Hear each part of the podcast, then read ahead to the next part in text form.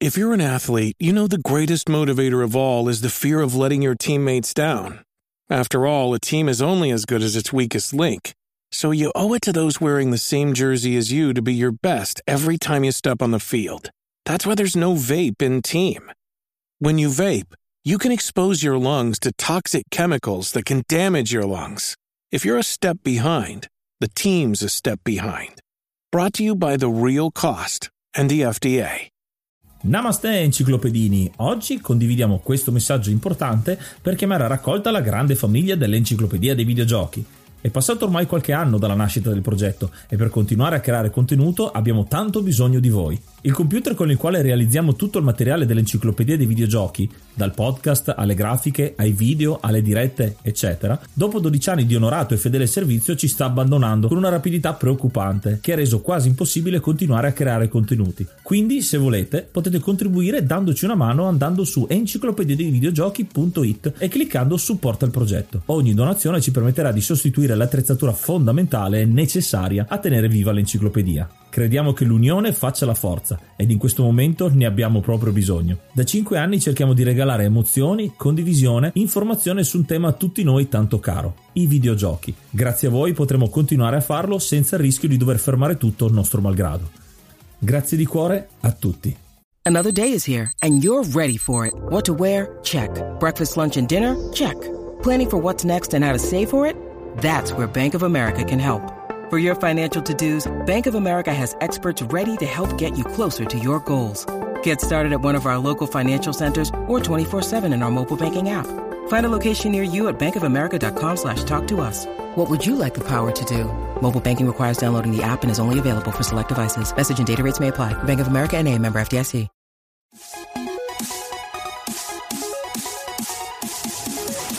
Namaste, benvenuti ad un nuovo episodio dell'Enciclopedia dei Videogiochi. Io sono Ace. Io sono Yuga e nel podcast di oggi parleremo di Deus Ex. Oh, un gioco richiestissimo, ce l'avete richiesto in tantissimi, proprio lasciando il commento su Spotify dove potete appunto rispondere alla domanda che noi mettiamo su ogni episodio, quale gioco merita di entrare nell'Enciclopedia dei Videogiochi. Deus Ex è uno dei più gettonati ed è un gioco che ha fatto la storia per tanti aspetti. Prima di presentarvi l'ospite però vogliamo ringraziare chi ci permette di di fare l'upgrade un po' del eh, nostro sistema, di aumentare, nel, usando un termine che viene usato eh, in Deus Ex, eh, con queste modifiche, il nostro Edivolt, il nostro progetto come si evolve, con tutti quanti i mecenate. Quindi veramente grazie a tutti, state diventando sempre di più, siamo molto contenti, anzi ci sono dei nuovi arrivi eh, che vado a citarvi perché i nostri easy è iniziato maggio, quindi aggiorniamo l'elenco e ringraziamo l'hard mod Cry King e i normal mod Rick Hunter, Groll, Don Kazim, Lobby Frontali, D-Chan, Blackworm, Stonebringer, Baby Beats, Belzebrew, Pago, Strangia, Numbersoft, Sballu 17, LDS, Brontolo 220, Dexter, The Pixel Chips, Ing Bastard, Vito M85, Noobswick, Appers, Vanex Abadium e Nikius 89. Se vuoi entrare anche tu nel gruppo dei mecenate, vai su enciclopedia di videogiochi.it, clicca supporta il progetto e tramite la piattaforma piattaforma Coffee potrai avere accesso ai nostri video backstage, allo store e anche al feed podcast senza pubblicità. Mod sono Ark, Coach, Herschmidt, Sukhoi 47, El Nick, Stormbringer, Grey Fox, Nikius, Shiny, Bario, Stefano Laserra, Map Gamer, Betelux, Sibis, Crisop, Rita Levi, Mortal Kombat e Giant Lizard. Sono dei nomi anche fantastici.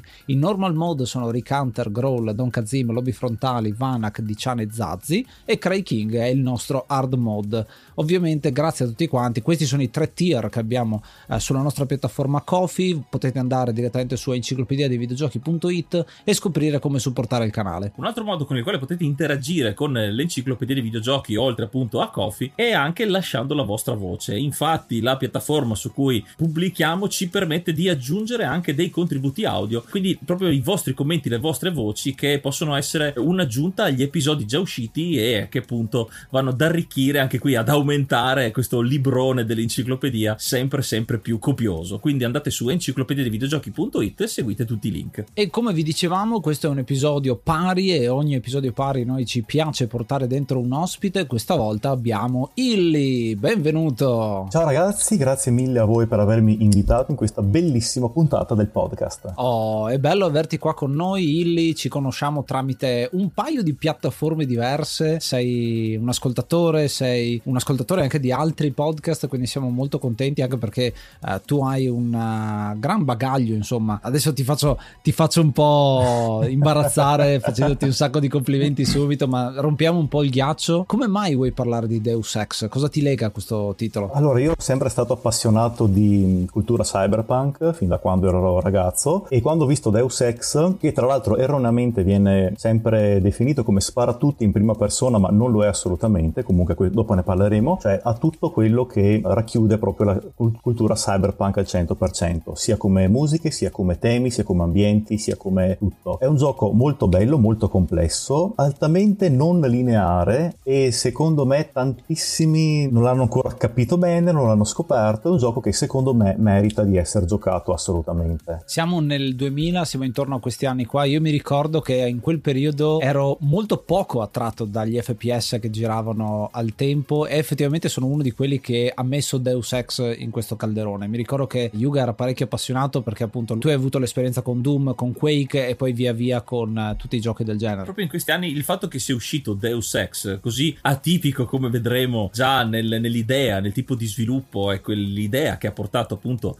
a questa tipologia che non è appunto un FPS, non è uno sparatutto in prima persona, l'ho trovato molto accattivante anche se forse non era ancora pronto. Infatti io non ci ho giocato, cioè l'ho, effettivamente l'ho provato all'uscita, però il fatto che fosse così discostante, così lontano dallo sparatutto ignorante, tra virgolette, di quegli anni lì, me l'ha fatto un po' ehm, sottovalutare, quindi mi sono più concentrato sugli sparatutto classici che andavano in voga, quindi ero molto preso. Devo dire che riscoprendolo dopo, effettivamente, è, lo sentirete proprio in questo episodio, ha tantissimo ancora da dire. Ci sono uh, uh, ogni volta che ci giochi, effettivamente risco- scopri un sacco di cose nuove perché ha un sacco di contenuto, un sacco di passione e si vede proprio. Sì, anche perché sono gli anni di Unreal Tournament, di Soldier of Fortune, di Medal of Honor. Comincia a esserci quel, quell'inizio di quel genere del, degli sparatutto e anzi Deus Ex proprio vedremo nella parte di sviluppo come è un, un come si dice uno sviluppo contro determinate cose. Lo stesso Warren Spector, che è la, il capo, il, chi ha l'idea iniziale, lo dice molto nelle interviste: questo, questa voglia di andare contro alcuni generi, alcune cose che non si potevano fare nei generi. Quindi sarà un sviluppo molto interessante. E adesso mettiamo i nostri giubbotti di pelle, i nostri occhialini alla Matrix, prepariamo i nostri accessori high tech più all'avanguardia e prepariamoci a tuffarci nel mondo di Deus Ex ascoltandoci una delle tracce della colonna sonora.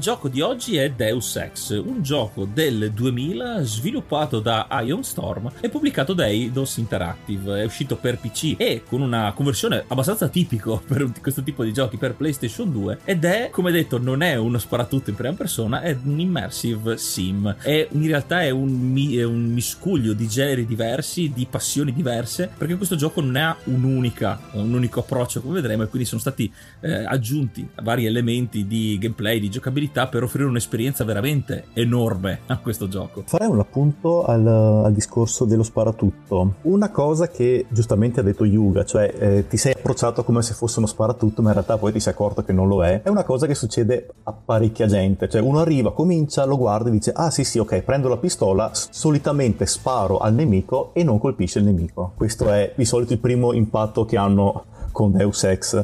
Solo poi si va a scoprire che non hai colpito il nemico perché in realtà dietro c'è il famoso tiro di dado del master e quindi non è detto che se tu miri esattamente alla testa con la tua pistola tu riesca effettivamente a colpire il bersaglio. Tanta gente appunto dopo questo primo approccio di ma, ma loro non spara tutto che non funziona così bene, c'è qualcosa che non va, tende un po' ad abbandonarlo, poi dopo appunto riprendendolo magari quando è un po' più maturo e scoprendo che in realtà sotto c'è molto di più. È molto interessante questo approccio molto diverso da quello che è l'FPS perché eh, la storia di sviluppo di questo titolo abbiamo detto Ion Storm. Ion Storm fa pensare subito al signor Romero dietro questo gioco che ha fatto uscire dai Katana. È proprio coevo ed è stato un gran flop. Dall'altra parte abbiamo lo sviluppo di uh, Deus Ex dove c'è però l'altra figura Warren Spector uh, Warren Spector che nella sua storia ha lavorato per Origin ha lavorato dietro le quinte a Ultima 4 Ultima 5 Ultima 6 insomma la seconda generazione degli Ultima presso Origin Origins. Si trova in un momento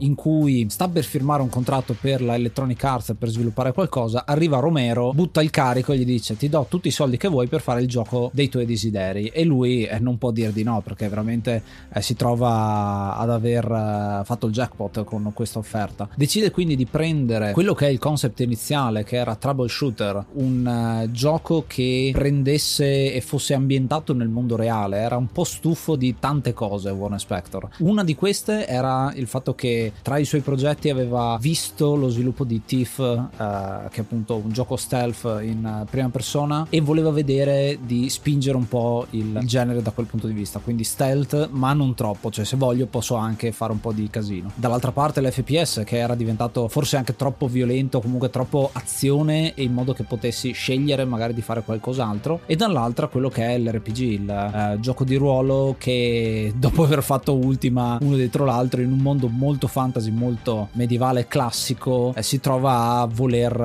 ambientarlo in un altro modo di un altro, un'altra maniera, ecco, in, eh, l'idea era quella di farlo in un mondo reale, quindi si avvicina molto di più a, come hai detto tu, la, la passione per il cyberpunk, poi lui nel background ha lavorato anche a GURPS, uno dei suoi maestri è chi ha creato Cyberpunk, la, la, la serie, quindi c'è tanta voglia di mettere questi tre elementi insieme, quindi FPS da una parte, quindi action, e la, l'azione, la parte stealth e la parte gioco di ruolo. È una specie di, adesso diremmo che potrebbe essere uno Skyrim o un Morrowind ambientato in un futuro distopico, in un futuro appunto cyberpunk. Il gioco ha una una componente stealth estremamente marcata. Basti pensare semplicemente che, e qui e già qua ci dividiamo appunto dallo sparatutto, nel primo livello se tu spari troppo, alla fine vieni penalizzato e non ti danno dei bonus. Ti dice guarda che noi non siamo dei macellai, noi dobbiamo salvare delle vite umane, anche i terroristi nonostante tutto sono comunque delle vite umane. E la cosa che mi è piaciuto di più di Deus Ex in generale è che tu puoi risolvere, risolvere, ok, puoi diciamo fare la tua missione evitando di sparare un colpo, evitando di farti vedere dalle guardie, scoprendo tutto quello che il gioco ti offre in ambienti tutto sommato abbastanza piccoli, perché se tu con i cheat tipo eh, usi il cheat del volo,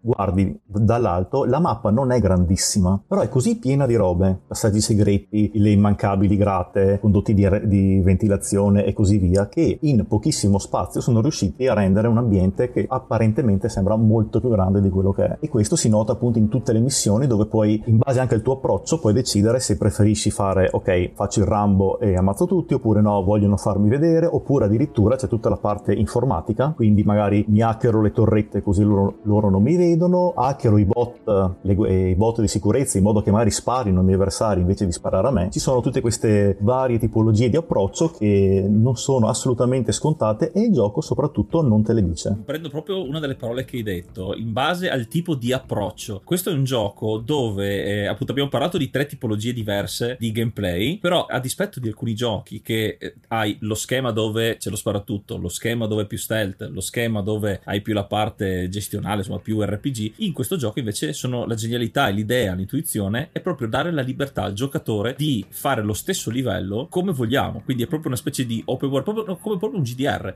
Ti danno la, il luogo, insomma lo schema, ti dicono la missione principale, però sta a te, giocatore, vedere in base anche a cosa scopri. Perché l'esplorazione secondo me è premiata sia dal punto di vista della lore, quindi delle informazioni, ma anche proprio di kick, perché noi possiamo anche correre alla fine del livello, fare appunto farci largo e finire lo schema nel, nel più breve tempo possibile possibile, oppure esplorando possiamo ottenere delle informazioni in più, non solo utili alla partita, ma anche proprio che ci fa conoscere ancora di più eh, il gioco. Sono quelle, eh, quelle fasi di flavor text eh, che ci aumentano, secondo me, l'esperienza e eh, è stato molto importante anche il fatto di aver aggiunto uno, uno scopo. Noi parlare con tanti NPC tante volte non serve a niente. Ricordiamo i vecchi eh, RPG dove alcuni, mm, alcuni, personaggi non giocanti avevano dialoghi insulsi. Qui abbiamo la possibilità di superare puzzle, livelli, proprio grazie a parlare con le persone che magari ci daranno l'informazione adatta, il suggerimento, addirittura oggetti che ci permetteranno di andare avanti più facilmente senza doverci eh, smazzare a sparare, uccidere tutti o fare attenzione a non, a non essere visti. Eh, questa vastità di scelta in ambienti effettivamente, come dicevi, molto piccoli è stata un grande, secondo me, una grande fatica di eh, design, proprio però una scelta estremamente vincente. Sì, è proprio l'elemento di libertà che ti viene data tramite il gameplay, perché il tutto, eh, Warren Spector dirà, è basato anche su lui stava giocando a Thief the Dark Project, si trova in una sezione che non può superare stealth e dice "Ma cavolo, io non posso superarla facendo un po' di casino, uccidendo tutti". E gli sviluppatori gli diranno "Se potenziamo il giocatore in questa situazione, nessuno userà la modalità stealth" e quindi in quel caso appunto c'è una via preferenziale rispetto, rispetto alle altre e quindi si trova molto limitato da questo punto di vista. Da qui nasce questo design che è volto a creare libertà tramite gameplay. Molto spesso Deus Ex anche viene accostato, essendo un pioniere dell'immersive sim, ad altri giochi che fanno delle scelte, il core design, eh, la serie di Mass Effect, eh, uno potrebbe dire anche Fable, anche in certo senso Elder Scroll anche potrebbe essere accostato, ma in quel caso si tratta più che altro di scelte che, vengono influ- che influenzano la narrativa di, di, di, quello che succede. Quindi se sei la parte buona, se sei la parte cattiva, e, eccetera, eccetera. Qui in realtà le scelte le fai non nelle scelte di dialoghi, ma nel tuo modo di giocare. E non solo solo quei tre che abbiamo detto, eh, perché appunto non è tu puoi eh, switchare continuamente e dire questa sezione la voglio fare così, questa sezione la voglio fare colà, ma anche intersecandole. Esempio, eh, un esempio che io mi ricordo di aver visto tramite un gameplay che ho visto recentemente e non ci avevo pensato, è il fatto che puoi hackerare una torretta per uccidere tutti. E quindi in realtà unisci una parte hacking più legata a una delle vie per poi fare un sacco di casino. Oppure che ne so fare esplodere qualcosa però per aprire una porta segreta. Eh, quindi veramente le scelte sono tantissime e addirittura quelli che possono essere considerati degli exploit delle, degli exploit del gioco in realtà sono maniere giuste per finire il gioco. Questo dona a questo titolo una rigiocabilità pressoché infinita perché uno si mette a inventare cose nuove per eh, raggiungere il proprio scopo. Che comunque ricordiamo vediamo è un gioco molto lineare da quel punto di vista, cioè l'obiettivo è quello, è il come raggiungere quell'obiettivo che cambia. Puoi anche ascoltare solo gli NPC. Sono spesso due o tre persone che parlano. Se tu ti metti vicino, tu senti il dialogo e magari vai a scoprire qualcosa, non avresti un altro modo per farlo. Per esempio, magari senti due guardie che dicono: Ah, non so, ho visto un, gra- un grosso carico andare in quella direzione. Tu vai e magari scopri che c'è appunto un ingresso segreto, scopri un indizio importante, scopri magari una password o un codice per entrare in, in una porta. È un mondo veramente complesso che va avanti per gli affari suoi, perché se due persone parlano e poi uno dice, buono, adesso io vado a prendere la metropolitana, tu la segui, quella va effettivamente a prendere la metropolitana. e non, non, è scontato, perché in alcune cose, no? eh, in alcune cose eh, vai a scoprire zone in più, per esempio, un nemico può aprire una porta segreta che tu non puoi sapere che magari quel muro lì c'è una porta, ma se tu lo segui, vedi che fa qualcosa e la porta si apre. È veramente un gioco che premia tantissimo l'esplorazione, fermo restando il discorso che dici sì, io mi faccio la mia parte stealth, però adesso quello là devo per forza farlo fuori, perché se no non arrivo a capo e il gioco te lo permette senza nessun problema. Una cosa ho notato anch'io in alcuni giochi dove questa parte deve essere fatta con le coperture. Sì, ho capito, ma magari non sono capace, rimango bloccato lì. Qui invece no, poi è un continuo switchare fra tutto quello che vuoi. Esatto, ti mostra tante modalità diverse e questo è anche motivo, sempre parlando del design, di come è stato creato questo gioco, un motivo particolare di come è stato creato, perché noi abbiamo parlato di design quando abbiamo parlato di Shadow of the Colossus, prendendo un concetto piccolino e andando a limarlo, a scolpirlo, a togliere praticamente sempre più roba eh, facendo rimanere il core un concetto unico in uh, Shadow of the Colossus insomma è un prodotto di questo tipo. Qui è un uh, sistema così ma ancora più complesso nel, ce- nel, senso che viene fatto un documento di 500 pagine di lore di spiegazione di teorie di uh, cospirazioni che fanno parte di questo titolo e che poi via via viene semplificato. Quindi nel gioco viene buttata dentro una marea di roba e poi via via tagliato sempre di più cosa che li porterà ad un certo punto a mancare la data data di eh, pubblicazione mm-hmm. e, e, uno dei pochissimi casi credo al mondo in cui il publisher ha detto ok vi diamo più tempo così avete il tempo di sistemare le cose. Eidos è stata molto molto gentile in questo caso e il gioco riesce finalmente a uscire a giugno del 2000 è molto strano perché poi esce in un periodo in cui può essere comparato se prendiamo singolarmente gli elementi del gioco a dei mostri sacri perché gli FPS c'è Half-Life, negli RPG c'è Baldur's Gate, in, uh, nei giochi stealth c'è Thief the Dark Project, quindi veramente vai contro, se presi singolarmente, a dei titani. Se invece eh, prendi l'insieme, nessuno degli altri giochi ti dà questo insieme, questa eh, sinergia tra i vari generi. E qua chapeau a, a Romero che ha calato l'asso per accapararsi Spector credendo tantissimo nel suo progetto. Sai, sono quelle, quelle intuizioni e se pensiamo proprio che nello stesso anno, come detto, uscirà Dai Katana, che invece è considerato un prodotto di bassissimo livello, purtroppo un grande flop, l'aver concentrato, l'aver pubblicato questa chicca che ancora adesso eh, viene ricordato, e come detto, gli stessi sviluppatori eh, hanno imparato in un certo senso a giocare grazie proprio ai giocatori che grazie a questa libertà che viene data che, eh, nell'affrontare il gioco, i giocatori stessi trovano nuovi modi che gli stessi sviluppatori non avevano pensato. Quindi un approccio ancora diverso e ha dato ancora di più ispirazione agli sviluppatori per progetti futuri, quindi per sviluppare ancora di più questa serie. È un caso in quale sia lo sviluppatore che il giocatore si alimentano a vicenda, creando questa sinergia meravigliosa. Appunto, quindi questo Deus Ex è ancora molto più importante nel mondo, nel panorama dei videogiochi. Tra le varie ispirazioni del gioco abbiamo parlato un po' del cyberpunk che c'è al momento, c'è Blade Runner, c'è X-Files tra le ispirazioni più grandi, insomma. Eh, che vengono messe all'interno di questo titolo, un titolo che risulterà profetico anche per tanti aspetti perché molte delle ispirazioni in realtà sono prese dal mondo reale.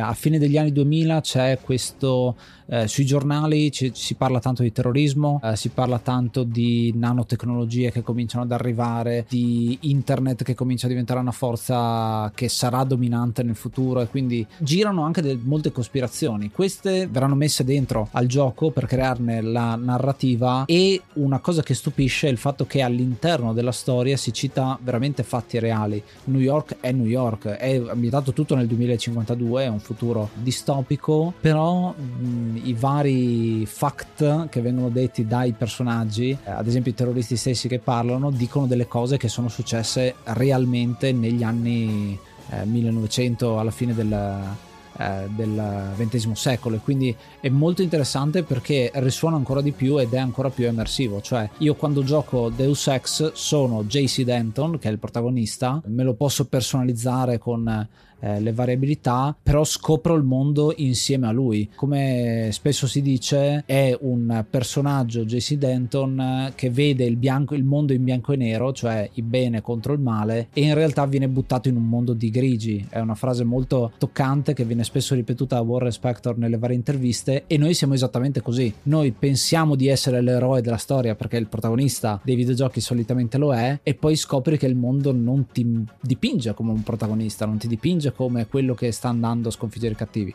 o almeno lo fa inizialmente e poi via via scopri che non è tutto così. Eh, ricordiamo anche, facciamo l'appunto, che è stato eh, addirittura profetico Deus Ex mh, col discorso delle Twin Towers, non so se sapete. Infatti guardando lo skyline di New York si vedono che mancano le torri gemelle. La scusa è che mancava memoria per le texture, che subito sembra strano perché effettivamente alla fine un'immagine non dovrebbe essere così importante, però in realtà si è scoperto che eh, una foto dello skyline veniva poi ripetuta per altre città, quindi avendo messo le Twin Tower che erano abbastanza riconoscibili, sarebbe stato un po' difficile poi utilizzarle per tutte le altre città che andiamo a visitare durante il gioco. La scusa ufficiale nella storia del gioco è che sono state abbattute da un attacco terroristico l'anno prima dopo gli eventi tragici dell'11 settembre. Questo ha creato un po' di scompiglio negli investigatori, gli sviluppatori sono andati, non dico indagati, però sono stati insomma sentiti e mi immagino tipo un Respector che ha detto ma perché mi sono messo in sta roba e, e tipo John Romero che fu,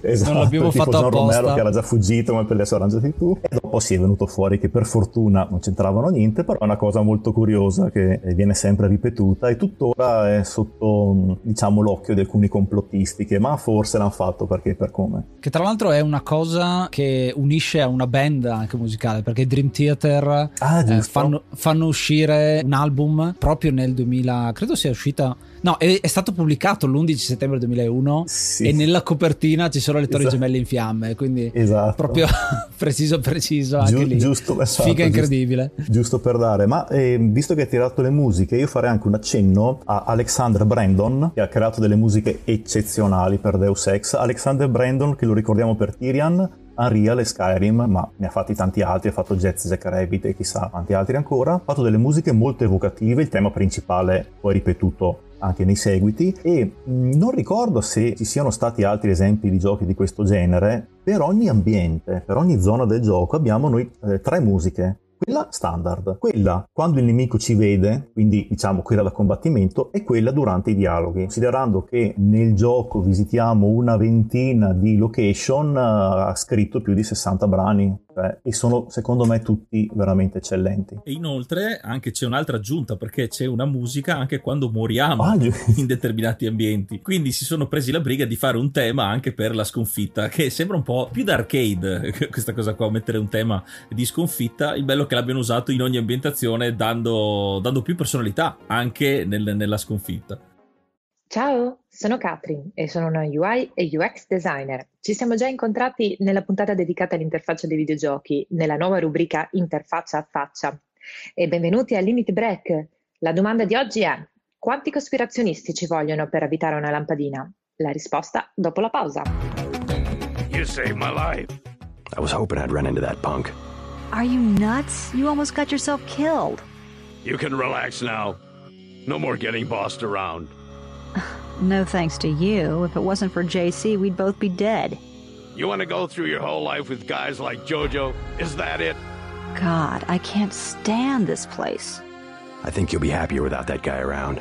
I'm leaving. I'm getting on a bus and going west until I run out of money or get to the ocean, whichever comes first. Come on, Sandra. I just wanted to help. Oh my god, Daddy! What a shame. He can't really be. There must be something we can do. He was a good man. What a rotten way to die. No, no, no! I wish there was something more I could say. Hi, I'm Daniel, founder of Pretty Litter. Did you know cats tend to hide symptoms of sickness and pain? I learned this the hard way after losing my cat, Gingy. So I created Pretty Litter, a health monitoring litter that helps detect early signs of illness by changing colors, saving you money and potentially your cat's life. Pretty Litter is veterinarian developed, and it's the easiest way to keep tabs on your fur baby's health right at home. Go to prettylitter.com and use code SPOTIFY for 20% off your first order and a free cat toy. Terms and conditions apply. See site for details. Ma lo sapevi che siamo anche su TikTok? Ma che ci facciamo noi due su TikTok? Beh, lì potrai trovare delle uscite un po' pazze, tipo delle feffeate. Chissà cosa sono, eh? Ci vediamo lì! When you need mealtime inspiration, it's worth shopping Kroger, where you'll find over 30,000 mouthwatering choices that excite your inner foodie. And no matter what tasty choice you make, you'll enjoy our everyday low prices, plus extra ways to save, like digital coupons worth over $600 each week. You can also save up to $1 off per gallon at the pump with fuel points. More savings and more inspiring flavors make shopping Kroger worth it every time. Kroger, fresh for everyone. Fuel restrictions apply. Prima della pausa vi avevo chiesto quanti cospirazionisti ci vogliono per evitare una lampadina? La risposta è nessuno, sono già illuminati. Grazie per aver giocato.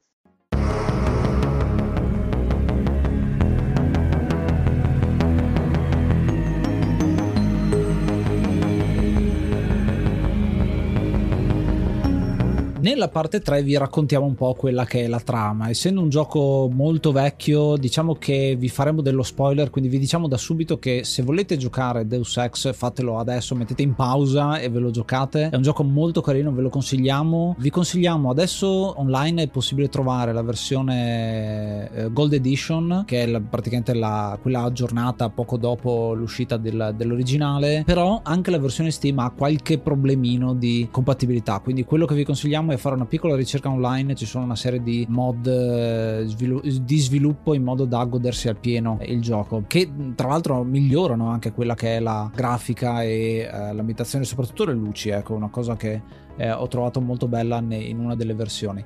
Quindi sicuramente potete godervelo così con eh, i sottotitoli in italiano e il parlato però è ancora in inglese. Magari un giorno verrà fatto un remake. Noi lo diciamo perché all'interno delle puntate se diciamo che verrà fatto un remake viene fatto un remake entro breve, come vi ho scoperto anche oggi, quindi siamo molto contenti di, di, di parlare di questo gioco. Comunque andando un attimo sugli spoiler, vediamo di parlare un po' dell'ambientazione della trama di questo Deus Ex. Oltre alle mod grafiche e appunto aggiungono effetti di luce e anche cambiano i modelli poligonali, alcuni sviluppatori amatoriali sono riusciti a creare delle zone nuove con della trama che in realtà ovviamente non può entrare nel gioco, ma sono delle, come dei piccoli spin-off. Ce n'è uno molto bello che si chiama Hotel Carton, dura più o meno 5-6 ore e um, si svolge tutto quanto in un hotel con um, un sacco di pezzi in più, ovviamente i personaggi sono quelli, ma ce ne sono molte altre e inoltre è uscita recentemente una moto dove il personaggio di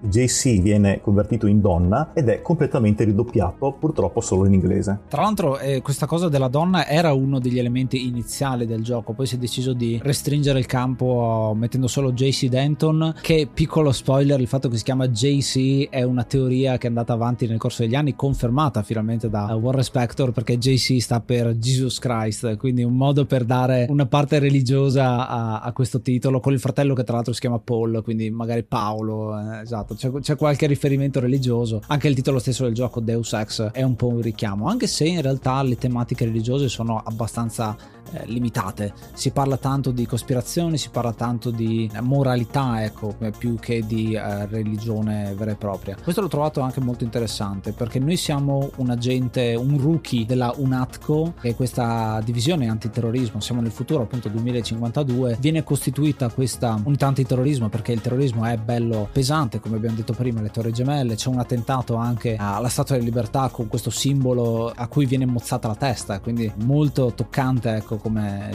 il simbolo dell'America che perde la testa e nel mondo, soprattutto negli Stati Uniti d'America, alcuni degli stati cominciano a fare secessione. Quindi stranissimo che quello che è considerato attualmente lo stato più unito, no? gli Stati Uniti d'America no, diventano disuniti in questo caso. È un mondo un po' al contrario, la distopia qua è bella presente e noi siamo, come veniamo presentati, siamo la forza che deve salvare tutti quanti. Possiamo notare già da subito la, la, dove si trova Lunatco, si trova proprio sull'isola della Statua della Libertà distrutta e quindi anche qui il simbolo eh, di far vedere che ripartiamo dalle, da una sconfitta alle ceneri per, eh, insomma, per dare il nostro contributo per rinascere.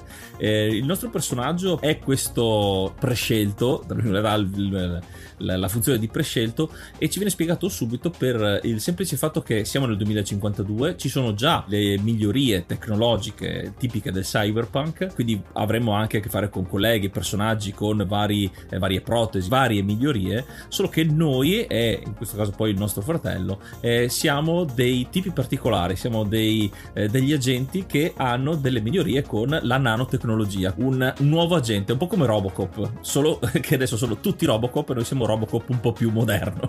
è un po' come eh, mi viene in mente nei film della Marvel l'armatura di eh, Iron Man che man mano diventa sempre più tecnologica rispetto al resto. Questo ci introduce anche il sistema di creazione del personaggio che si chiamerà sempre JC Denton. Possiamo fare un po' di vedere, di, di cambiare un po' i connotati e gli facciamo proprio una specie di scheda personaggio tipica dei giochi di ruolo. Qui ci sono due tipologie diverse di miglioramenti che potremo avere poi eh, nel gioco che da una parte sono le classiche abilità che eh, si dividono un po' dalla nostra abilità al computer, al muoversi silenziosamente e anche abilità un po' più particolari come un po' più fisiche, come ad esempio il, il nuotare. Quindi c'è tutto un, un, modo di personalizzare il nostro personaggio. D'altra parte, invece, abbiamo proprio i miglioramenti veri e propri che saranno anche delle capsule che troviamo nel gioco che possiamo impiantare, integrare nel nostro personaggio e queste ci danno delle abilità attive che a volte vanno anche poi a sopperire alla nostra mancanza di alcune abilità. Quindi si bilancia a suo modo, solo che le abilità sono quelle native diciamo che possono essere migliorate,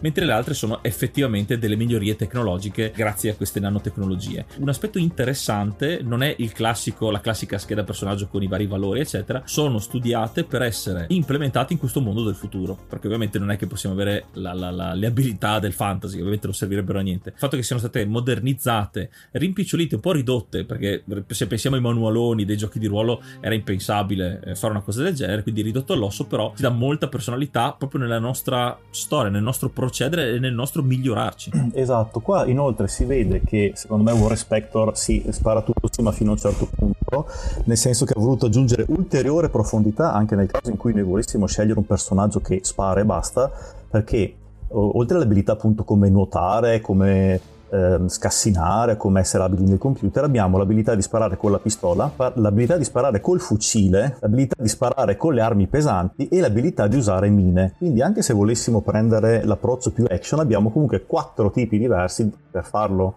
Quello fucile da cecchino, quello sparo sparo, quello no, piazzo bombe e faccio saltare i nemici, oppure quello prendo il mio bel RPG e sparo a tutto quello che si muove.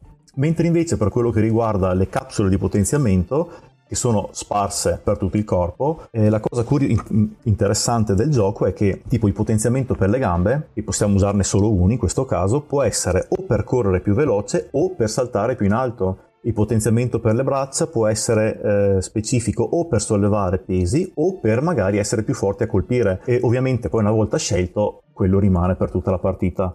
Quindi mm, possiamo veramente personalizzare il nostro JC come proprio lo sentiamo noi in quel modo di giocare. Io non voglio giocare appunto potenziato che però voglio saltare più in alto così ho una visuale migliore, oppure voglio sollevare le casse più pesanti così mi posso far largo magari in passaggi segreti, oppure quello che invece magari vuole correre più veloce perché vuole essere più agile o quant'altro. Ecco, una cosa che ovviamente questa è un altro punto a favore della rigiocabilità, no? Uno si fa un personaggio di un tipo, poi ha voglia di rifare il gioco da capo se lo ripersonalizza dall'altra parte. L'altra che dirà One Spectre factor molto particolare è il fatto che il role playing game a volte è una critica che lui stesso fa è molto basato sui numeri sul rollare i dadi no? il roll scritto con due L invece lui è più appassionato del roll scritto R-O-L-E quindi il ruolo il gioco di ruolo non è un gioco in cui lanci solo dadi quindi questo distaccarsi un po' dal numero che deve rimanere dietro le quinte lo vediamo effettivamente in gioco io avendo rigiocato il gioco sì hai questo livello un po' più semplificato come diceva Yuga di abilità ma poi è come le applichi la parte importante, no? Il, l'effetto che hai alla fine, non che fai 6 danni anziché 4, ma eh, appunto come dicevi tu che vedo che corro più veloce, che salto più in alto. O il nemico muore subito invece che con due colpi ne muore con uno. Ma non, ma non, è, un, non è, un, discorso appunto di numero vero e proprio, ma di effetto. No, a differenza di Baldur's Gate invece che lì il numero te lo sbatteva proprio in faccia. Cioè, esatto. mi ricordo a Baldur's Gate, tiro per colpire, c'era proprio il, la sfilza di numeri con i modificatori qui è un approccio completamente diverso. Esatto, un approccio diverso che non è uno giusto o uno sbagliato. No, no, chiaramente. Però appunto è mettere dietro le quinte e mostrare di più la, l'interpretazione ecco, del personaggio. È una stessa cosa, noi facciamo sempre il parallelo con Dungeons and Dragons perché appunto ne abbiamo giocato tantissimo. Ci sono alcuni giocatori che min-maxano ogni statistica e altri personaggi che eh, altri giocatori in cui sono il loro avatar, sono il loro personaggio e eh, se tu gli dici tira per colpire eh, lui dice non sto capendo perché perché in quel momento è il personaggio, quindi io attacco, punto. Esatto, esatto. e, e, e, una cosa anche molto interessante che um, secondo me è stata un'ottima scelta di design è quella di noi possiamo venire colpiti ovviamente al torso, in testa e tutto quanto, ma possiamo anche venire colpiti braccia e gambe. Noi possiamo curare specificatamente braccia e gambe. Se ti colpiscono le gambe, la cosa bellissima è che tu non puoi più correre e la visuale si abbassa, perché tipo sei in ginocchio. Quando se ti colpiscono a un braccio, tu non puoi più tenere l'arma. E sono quelle cose che appunto vengono raccontate, che vengono dette nel gioco quando appunto magari in D&D ti riduce a due punti ferita, lì magari vedi che la vista ti si annebbia, che, che non riesci più a correre e non riesci più a tenere l'arma quelle cose lì. Sono modi diversi effettivamente di vedere il gioco di ruolo. Sì, è un'attenzione al dettaglio sul realismo del gioco di ruolo, perché eh, tante volte abituati a giocare, sì, hai due punti ferita, ma puoi combattere tranquillamente come, come, come se fossi appena vita, se proprio, finché non, proprio non cadi a terra. E anche nei giochi di ruolo con delle regole particolari puoi andare più all'attenzione al dettaglio, anche solo il mirare il colpo, non ai punti ferita, ma alla parte del corpo, è appunto un, uh, aumenta ancora di più la strategia e l'approccio di gioco. È una specie di Bushido Blade nel mondo cyberpunk, buttiamolo lì. esatto, esatto. Tornando uh, un attimo sulla, sulla trama, eh, appunto conosciamo il nostro protagonista, il lunatico di cui fa parte, e nelle prime fasi di gioco, nella prima, nell'introduzione, ci viene dato un po' quello che è la minaccia attuale, appunto ci sono i terroristi, e c'è una minaccia globale eh, di un'epidemia di questo virus. Anche in questo caso è un po' profetico, perché parlando di teorie cospirazioniste, lo sappiamo negli ultimi anni appunto con eh, Covid e tutto quello che ci è girato attorno di eh, cospirazioni e teorie, anche qui c'è da fare l'occhiolino, insomma ovviamente non era, non era voluto, però abbiamo questa trama e noi siamo incaricati di indagare e debellare appunto questa organizzazione terroristica. Quindi nella prima missione, se non avremmo fatto il tutorial, altrimenti ci sarà una sezione tutorial dove ci viene spiegato tutto quello che possiamo fare e i vari approcci che possiamo usare nel gioco. Non dico rompa la quarta parete, però ti fa capire che questo è il classico schema di addestramento. In realtà sono dei compartimenti stagni dove ti fanno vedere esattamente cosa puoi fare. Prendi quella chiave e usa lì. Se premi questo tasto, fai quello. Qua però si vede già eh, un'attenzione e non tanto che ti dicono fai così per fare fai A per fare B, ma ti danno comunque dei consigli eh, su come poter utilizzare. Non ti dicono fai così e basta. Questo è il modo in cui si usano. Sai che possono essere usati anche in un'altra maniera. Quindi ti danno già l'imbecco per eh, certo, un certo tipo di individualismo nel provare e nello sperimentare le variabilità. Io il tutorial devo dire mi sono fermato alla parte stealth perché come sapete io odio le parti stealth e l'approccio purtroppo ci ho messo una vita e, ed alcune parti soprattutto quelle per me sono state estremamente difficili quindi io sono arrivato fino lì e poi sono partito col gioco ho fatto skip e sono andato avanti. La prima missione ufficiale è appunto il vario approccio ed qua si vedono già il fatto di andare a parlare con delle persone che ti danno una chiave o il non farti vedere e se ti fai vedere devi poi rinasconderti perché ti vedono e quindi sei molto più eh, a rischio perché una volta visto tutti quanti verranno ad attaccarti. Ti introduce proprio alle varie situazioni che si incontrano nei giochi e cominciamo a conoscere anche i primi personaggi il nostro fratello e appunto i terroristi stessi che cominciano un po' ad incrinare con le prime frasi e le prime informazioni le nostre certezze da bianco e nero. Questo dialogo che fai con uh, il leader delle forze secessioniste, chiamiamolo così, quello che è il terrorista, che ti dice nel 1900 le, le corporazioni pagavano un tot di tasse, adesso ne pagano di meno. I lavoratori erano tutti indipendenti, adesso fanno tutti parte delle corporazioni, quindi spinge sulla teoria che pian piano le corporazioni diventano potenti e gli individui si indeboliscono, che è una cosa che sentiamo molto spesso anche oggi oggi nelle varie discussioni e il fatto che ci sono queste mega corporazioni che conquistano tutto, lo possiamo dire eh, anche del fatto ad esempio che è stata messa in discussione nell'ultimo periodo la libertà su internet, i dati su internet, le... cioè, insomma sono tutte cose molto che ci sono all'interno di questo gioco con 20 anni di distanza rispetto a oggi, eppure questo gioco più invecchia e più ha cose giuste all'interno a quanto pare. Oppure tutti i terroristi hanno giocato Deus Ex. può essere, può essere. ha preso spunto.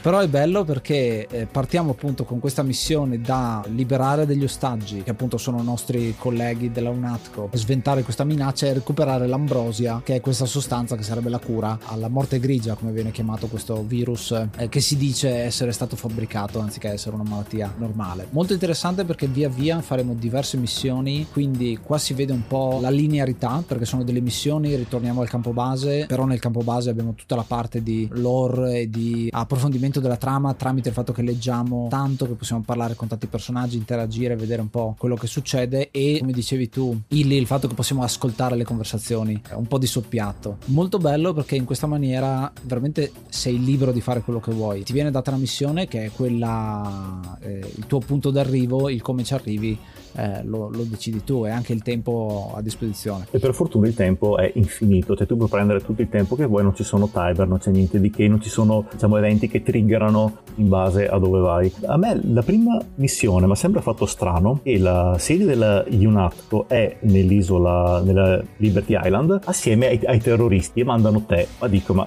oh, oh, scusa, cioè, c'è il quartiere lì, non potete uscire voi? No, anche perché loro sono, sono armati comunque, li vedi i tuoi colleghi che girano armati, sta qua che mandano te allo sbaraglio nonostante i terroristi siano all'interno praticamente della vostra isola, ma sempre fatto un po' storcere il naso, tant'è che le prime volte non avevo capito benissimo chi fossero i buoni e i cattivi, comunque poi la situazione si è risolta e sono riuscito a fare la missione senza grossi problemi. Però a pensarci bene, se uno vede la parte finale del gioco è un grandissimo foreshadowing di quello che andrà a succedere, no? Perché quello sì, è un, cioè... è un, super spoiler senza sapere che è uno spoiler. Esatto, nel senso che alla fine eh, vedremo nel, nel, corso della trama come scopriamo eh, nostro fratello essere dalla parte dei terroristi e noi scegliamo di andare dalla sua parte a un certo punto, quindi c'è una defezione della UNATCO, l'UNATCO diventano i cattivi a quel punto perché eh, sono contro di noi, tutta una serie di missioni rocambolesche in cui pian piano cambiamo, cambiamo situazione, insomma insomma. E ogni volta che c'è un colpo di scena scopriamo qualcosina in più. Apriamo il sipario per vedere quello che c'è dietro, no? scopriamo sempre più cose dietro le quinte fino a quelle che sono le, le rivelazioni finali. Qua mi è sembrato molto X-Files, tra l'altro uno dei giochi che volevo citare perché a me l'ha ricordato tanto quando avete parlato di modifiche genetiche, eh,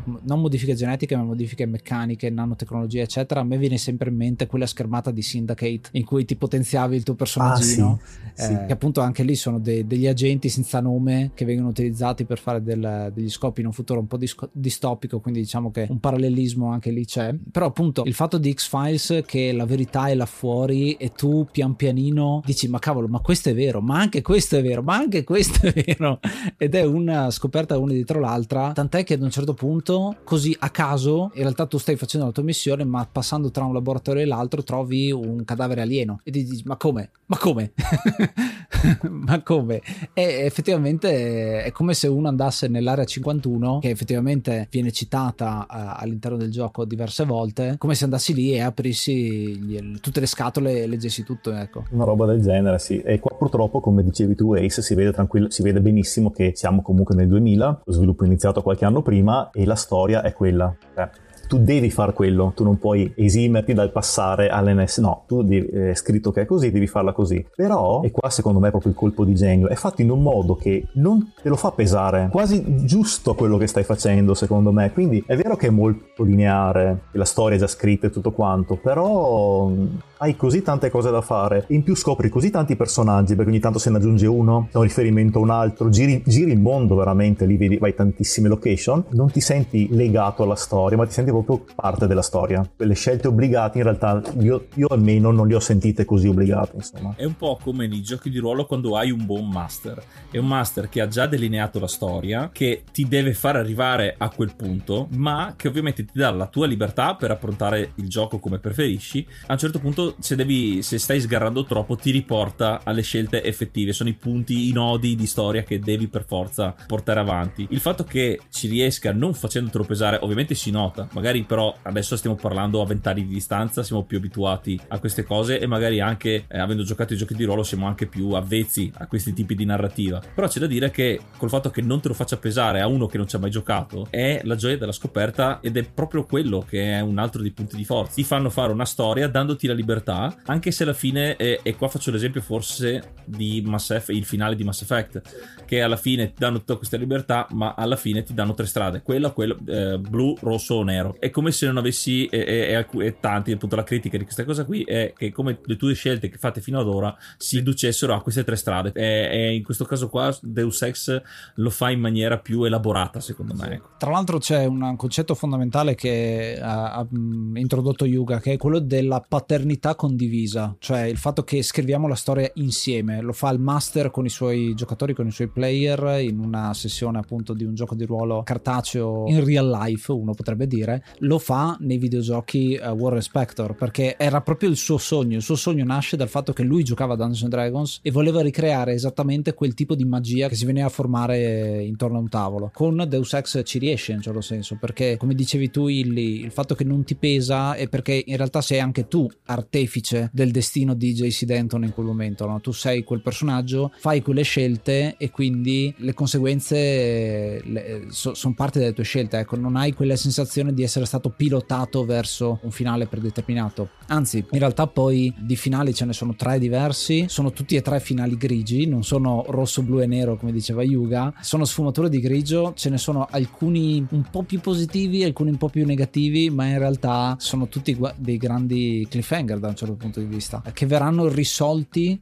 su qual è il finale canonico solamente quando arriverà il seguito, Invisible War, che uscirà di lì a poco. Però è molto interessante come la scelta che viene data a fine titolo sono scelte radicalmente diverse, molto diverse una dall'altra, eppure non, non ce n'è una giusta. Eh beh, come il mondo cyberpunk mm-hmm. alla fine, cioè sai che comunque andrà male, ma eh, è giusto così. Cioè, io in un gioco come Deus Ex non mi sarei aspettato JC Denton che cavalca l'unicorno verso le, gli arcobaleni, perché no, è un mondo cupo, soprattutto condotto dietro le quinte dai famosi poteri forti e tutto quanto, tu che sei stato praticamente imbrogliato fin dall'inizio del gioco, quindi mh, mm, si capisce che non può finire bene ma diciamo che nei tre finali comunque qualcosa di più positivo c'è, ecco, rispetto a un altro, quello sì. Esatto, è una cosa molto interessante perché poi nei crediti, eh, perché appunto dopo che facciamo il finale c'è la schermata dei crediti, eh, qui ritorniamo a parlare di musica perché c'è una canzone che non so come fa, ma riesce a essere perfetta per tutti e tre i finali. È una cosa incredibile perché prima abbiamo parlato di come la musica sia molto importante in questo titolo, sia fatta molto bene e rievoca tante sensazioni diverse. Ad esempio, il tema principale ha del patriottismo dentro, eh, con, eh, come se fosse un po' una, quasi un inno nazionale da un certo punto di vista molto, molto americano, però dal ste- a stesso tempo si trasforma in qualcosa di più dietro le quinte, di più di soppiatto quasi come musica. Lo viene fatto anche nel finale questo trucco per darti tutte le sensazioni, quindi mh, è una musica molto complessa che in realtà ti dà tante sensazioni diverse. È molto strano perché è anche grigio in questo, in questo senso, no? uno può vederlo più chiaro più scuro, bellissimo.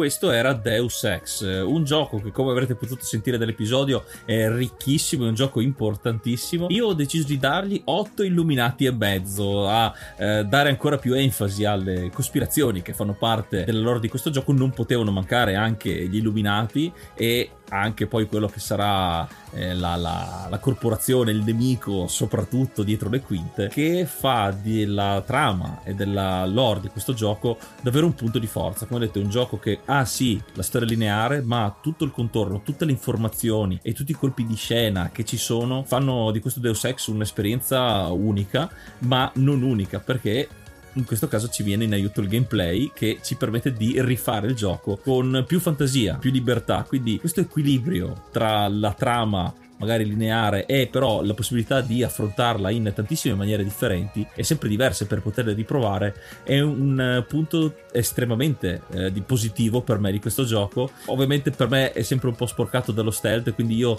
non, ho sempre cercato di affrontare il gioco o faccia a faccia col nemico un po' più da impatto perché appunto avendo giocato prima agli sparatutto essendo fan degli sparatutto di base io approccio così il gioco però dall'altra parte siccome sono anche un grande appassionato di giochi di ruolo mi è piaciuta molto l'esperienza del andare a ascoltare i dialoghi andare a parlare scoprire leggere un file che mi dava delle informazioni poi eh, per andare avanti per scoprire i codici laccherare quindi forse al di là dello stealth che proprio l'ho, l'ho utilizzato poco anche solo queste due componenti eh, mi hanno fatto eh, veramente godere una bellissima esperienza con questo gioco e che consiglio, quindi se non siete avvezzi, eh, questa era proprio la riprova, se non siete avvezzi a una tipologia, questo gioco me ne dà più di una, quindi non avete scuse per non giocarci e non provarlo almeno una volta. E tu Ace cosa ne pensi? Io ho intenzione di dare nuove intelligenze artificiali, ho deciso di cambiarla così perché è un aspetto del gioco di cui non abbiamo parlato perché ci sono all'interno e oggigiorno se ne parla tantissimo di intelligenze artificiali, quindi perché non andarle a citare? È un gioco che ha fatto la storia, abbiamo già detto quasi tutto per quanto riguarda questo. Ci tengo a dargli 9 così come fece giochi per il mio computer quella volta perché c'è una micro storia molto interessante secondo me. Il gioco inizialmente su giochi per il mio computer ricevette un 8 8 e i fan si lamentarono talmente tanto che poi nel numero 100 giochi per il mio computer ha alzato il voto a 9 mi ricordo perché eh, ce l'ho ancora que- quella quel um, numero lì, ecco, è un, nella nostra collezione. Interessante perché in un gioco di cospirazioni e in un'era in cui tutti quanti sono lì sotto a commentare, eh, c'è stato un flame per una recensione, quindi è eh, molto interessante come venga... Eh, questo gioco insomma è difficile secondo me, è stato difficile per alcuni accettarlo proprio quando è uscito. Eh, perché si è presentato come un FPS esteriormente, proprio a screenshot uno lo vede come un FPS, però devi dargli più fiducia e più fiducia gli dai più scoprirò eh, cose in più, ecco ehm, è proprio un approccio che deve avere, che poi il gioco ti dice fai quello che vuoi. Quindi in realtà eh, tu devi metterci tu del tuo per rendere il gioco interessante. Quindi un approccio completamente diverso in tutto e per tutto. Quindi 9 diciamo che è il mio voto. E tu Illy che cosa ne dai? Guarda, io do 10 fiale di Ambrosia su 10 perché Deus Ex è uno dei miei tre giochi preferiti di sempre, quindi non poteva non essere inferiore a 10. Fiale di Ambrosia perché alla fine è, una, è stata una cura per quei noiosissimi, noiosissimi da un certo punto di vista FPS, è stata proprio una ventata d'aria fresca che ha eh, sia rinnovato il genere, come giustamente hai detto tu prima Ace, cioè eh, FPS però solo negli screenshot, con una, eh, una ricchezza di gameplay che secondo me mh, mm, non ce ne sono tanti che hanno avuto una roba del genere. È un gioco che, come anche ha detto Yuga, insomma, va giocato, dategli una possibilità perché um, quando giochi a Deus Ex tu vedi la tua scena, guardi e pensi posso fare quella cosa lì e il 99% delle volte la risposta è sì il gioco ha cose scriptate, cose non scriptate che voi non lo sapete finché non le provate. Mm, dovete esplorarlo, dovete eh, provare, fate mille partite e vedrete che non sono tutte uguali. Secondo me, mm, io sarò di parte, ma per me è veramente un, un capolavoro di gioco.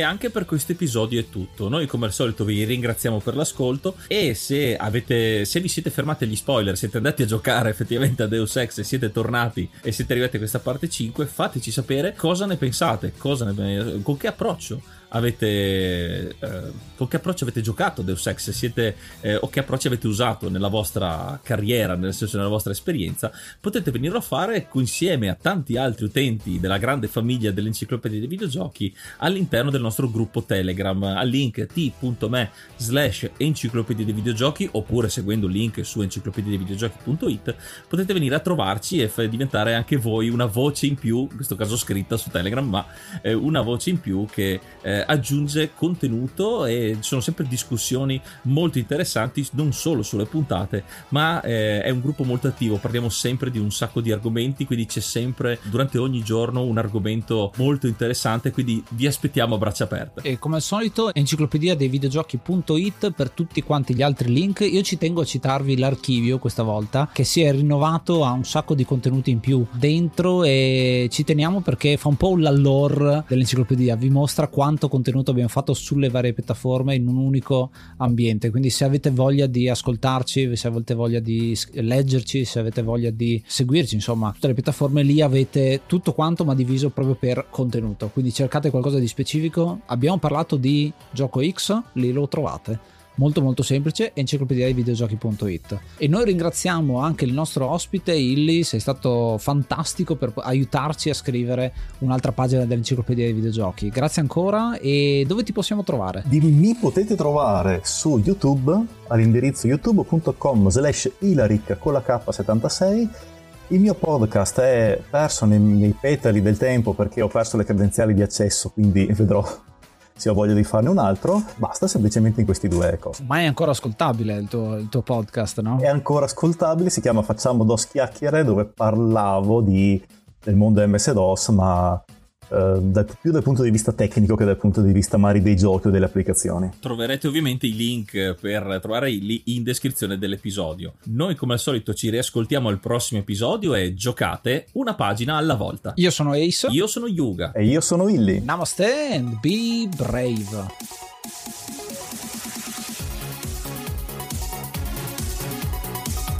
Bam, bam, bam. Bam, bam, bam, bam, bam. Bam, bam, bam.